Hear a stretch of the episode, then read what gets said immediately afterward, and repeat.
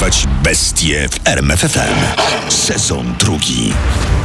Imię i nazwisko Joachim Knychała, znany jako wampir z Bytomia, Frankenstein.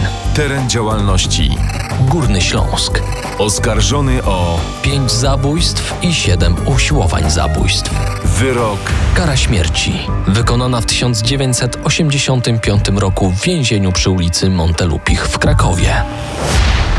Jest 18 września 1974 roku, a my jesteśmy w klubie fabrycznym zakładów cynkowych Silesia w Katowicach. Na sali trwa wielkie poruszenie. Za chwilę rozpocznie się pokazowy proces Zdzisława Marchwickiego, uznawanego, jak się po latach okaże, prawdopodobnie niesłusznie, za wampira z Zagłębia. Nie każdemu udało się dostać ze środka. Proszę się nie pchać, tylko osoby z wejściówkami.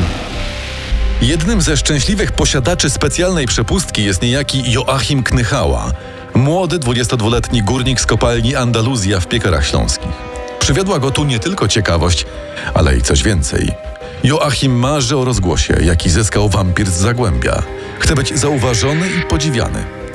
Dlatego postanawia wzorować się na swoim idolu. Kiedy Marchwicki ląduje w więzieniu, Knychała wkracza na morderczą ścieżkę, zabijając pięć kobiet i usiłując zamordować dalszych siedem. Po latach, gdy w końcu sam trafi do aresztu, napisze w pamiętniku. Chciałem być najlepszy we wszystkim, co po upływie kilku lat osiągnąłem, ponieważ dziś jestem uważany za jednego z większych morderców w latach powojennych. Pragnienia sławy można zostać aktorem, politykiem czy piosenkarzem. Co sprawiło, że Joachim Knychała wybrał najgorszą opcję i stał się drugim seryjnym mordercą terroryzującym Śląsk? Jak to często bywa, duży wpływ na to miało jego dzieciństwo i młodość. Knychała urodził się 8 września 1952 roku w Bytomiu jako syn Polaka i Niemki. Od dziecka był upokarzany. Najpierw przez babkę, która, choć pomagała matce go wychować, nazywała chłopca polskim bękartem. Potem przez inne dzieci, które wyzywały go od szwabów. Joachimowi udało się skończyć szkołę zawodową i zostać górnikiem cieślą. Mniej więcej w tym czasie po raz pierwszy upomniał się o niego wymiar sprawiedliwości. Knychała Joachim, lat 18, zostaje skazany na 3 lata pozbawienia wolności. Knychała trafił do więzienia za rzekomą próbę gwałtu na koleżance. Jak twierdził, zarzut był nieprawdziwy. Emilia chciała uprawiać seks w piwnicy razem z nim i jeszcze dwoma kolegami. Ale gdy tylko ściągnęli jej bieliznę, zobaczył ich sąsiad. Dziewczyna się speszyła i nie zamierzając wyjść na Puszczalską, zaczęła krzyczeć. Ratunku! Ratunku! Milicja! Podczas więziennego pobytu w Joachimie rosła frustracja i nienawiść do kobiet. O każdej myślał i mówił jako dziwce. O niemal każdej, bo wyjątek stanowiła kobieta, z którą Knychała ożenił się wkrótce po wyjściu z więzienia i która została matką jego dwójki dzieci. Do końca traktował ją z troską i czułością, co na tle jego zbrodni było wręcz szokujące. Był też lubianym sąsiadem i kolegą z pracy, jak sam później twierdził. Jest we mnie dwóch Achimów. Ten, który mordował i ten, który kocha rodzinę. Do pierwszego usiłowania zabójstwa doszło wkrótce po rozpoczęciu procesu Zdzisława Marchwickiego. Niedoszłą ofiarą była 21-letnia Maria Borucka. Był zimny, listopadowy wieczór 1974 roku. Dziewczynie od pewnego czasu wydawało się, że ktoś za nią idzie.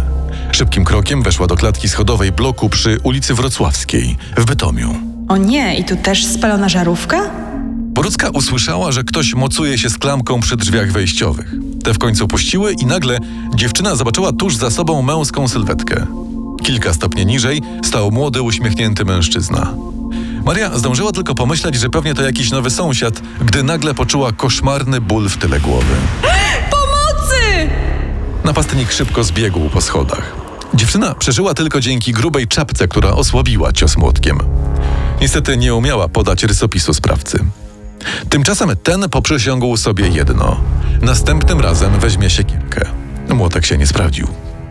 Ów następny raz wydarzył się niemal rok później, 20 września 1975 roku. 23-letnia Stefania M. wracała z imprezy, na której pokłóciła się z chłopakiem. Była smutna i zniechęcona. Wracała do domu rodziców, gdy po drodze spotkała nieznajomego mężczyznę. Poprosiła go, by ją odprowadził. Mój chłopak to świnia. Uderzył mnie. Ale ty wyglądasz na porządnego gościa. A możesz mnie pocałować? Knychała niestety zrobił coś więcej. Znacznie więcej. Ogłuszył dziewczynę, zawlókł w krzaki i tam zgwałcił. Następnego dnia nieprzytomną Stefanię znaleźli przechodnie. Mimo wysiłków lekarzy kobieta zmarła jednak na skutek odniesionych ran. Tymczasem Joachim miał szczęście. O zbrodnię oskarżono chłopaka Stefanii, który pijany uderzył ją podczas kłótni. Później urwał mu się film i sam nie był pewien, co się dalej działo. Może ją zabiłem, a może nie zabiłem. Ale ten gwałt? Nie, nie, ja bym tego nie zrobił. Nawet po alkoholu. Chłopak był idealnym podejrzanym dla milicji, która chciała jak najszybciej zakończyć śledztwo. Trafił więc na 15 lat do więzienia. A Knychała mógł spokojnie kontynuować swoje ataki na kobiety. Był coraz bardziej sfrustrowany, ponieważ namierzane przez niego ofiary bądź to skręcały w ruchliwą ulicę, bądź kogoś spotykały, a mężczyzna nie mógł zrealizować swojego planu. Blisko celu był 10 kwietnia 1976 roku, kiedy zaatakował na klatce Halinę M. w podobny sposób jak Marię Borucką. Kobiecie udało się jednak uciec po otrzymanym ciosie. Przeżyła. Niespełna miesiąc później Joachim Knychała dokonał kolejnego morderstwa. Był 6 maja 1976 roku. Knychała akurat tego dnia nie zamierzał nikogo zabijać. Nie miał nawet przy sobie siekierki. Odpoczywał na działce, na którą zaprosił także kolegów. Pili piwo i rozmawiali. Mówią, że Malchwicki siedzi, a wampir dalej poluje na baby. Takiego to tylko za jaja powiesić. Drodze powrotnej pijany Joachim zasnął w tramwaju i przegapił swój przystanek. Gdy w końcu wysiadł w Katowicach i oczekiwał na swój powrotny tramwaj, numer 6, zaczepiło go kilku nastolatków, którzy próbowali go okraść. Knychała nie był jednak na tyle pijany. Wyrwał chłopakom metalowy pręt i wskoczył do nadjeżdżającego tramwaju. Jedyną pasażerką w środku była atrakcyjna dziewczyna. Gdy wysiadła, mężczyzna podążył za nią i zaatakował ją prętem.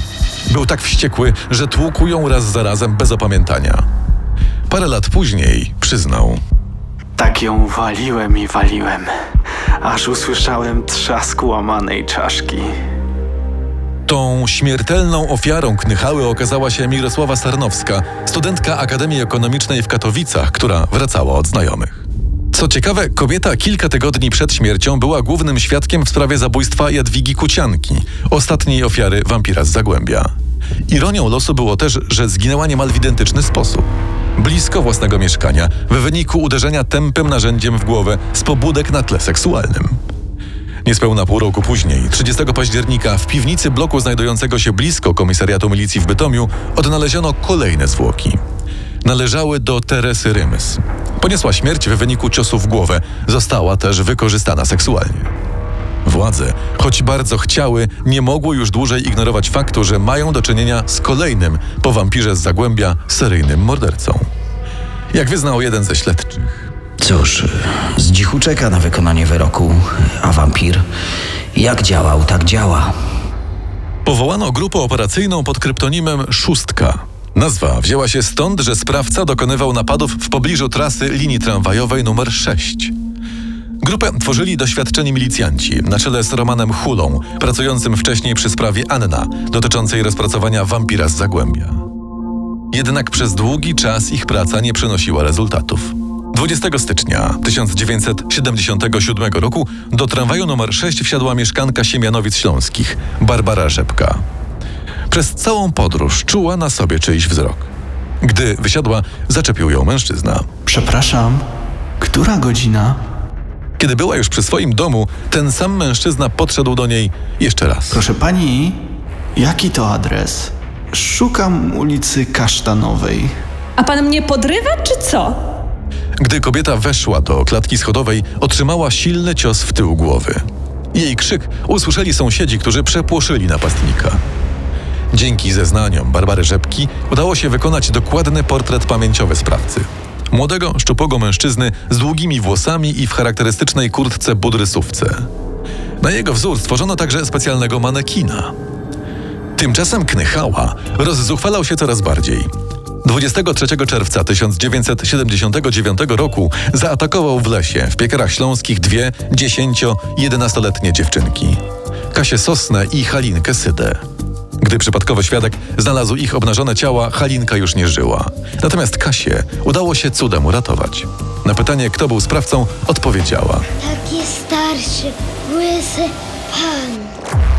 Opis sprawcy odbiegał od portretu pamięciowego mordercy kobiet. Szóstka podzieliła się na dwa zespoły. Jeden działał w Bytomiu, a drugi pod kryptonimem Frankenstein w Piekarach Śląskich. Dopiero później okazało się, że dziewczynka opisała pierwszą twarz, jaką zobaczyła po tym, jak się ocknęła. I była to twarz milicjanta, który ją uratował. Stan wojenny wstrzymał śledztwo. Przełom nastąpił dopiero w maju 1982 roku. Joachim Knychała zgłosił wówczas na milicji nieszczęśliwy wypadek ze skutkiem śmiertelnym. No, jak mówię. Spacerowałem na hałdach ze szwagierką, Bogusławą Ludygą, lat 17. Poślizgnęła się, no i ten, uderzyła głową o kamień. Jednak sekcja zwłok wykazała, że dziewczyna została uderzona celowo, a jej bielizna nosiła ślady spermy. Joachim został aresztowany. Pod naciskiem śledczych przyznał się do romansu ze szwagierką, który zakończył się w ten oto brutalny sposób.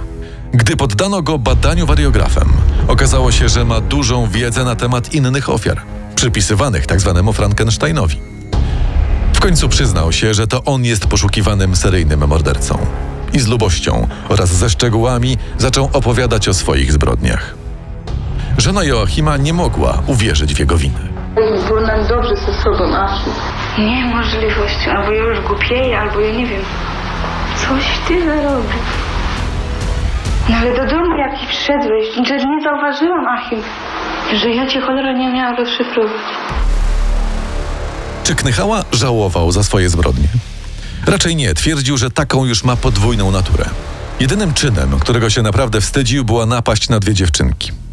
O swoich ofiarach pisał w swoim pamiętniku. Dopiero gdy widziałem ich nagie, martwe ciała, czułem się spełniony, bo kobiety to tylko ich fizyczność, poza którą nie istnieją. Doskonale wiedział też, jaka kara czeka go za popełnione czyny. Za to wszystko, co ja wyrządziłem, to jedną karę. I to karę najwyższą, która jest przewidziana właśnie z tego danego artykułu, z którego ja będę sadzony.